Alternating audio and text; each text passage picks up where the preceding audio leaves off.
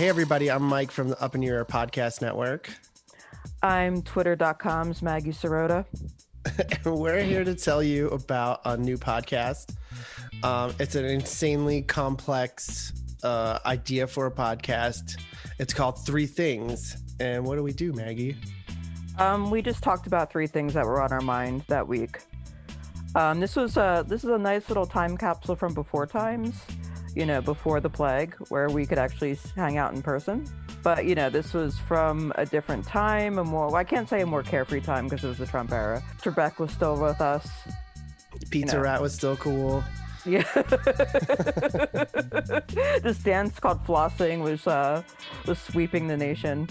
it was all, we were all so naive, but here we are. Hopefully, you'll enjoy these first three episodes. Check it out, y'all. Uh, see ya.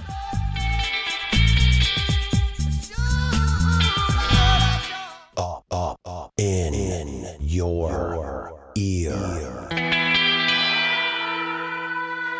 Podcast Network.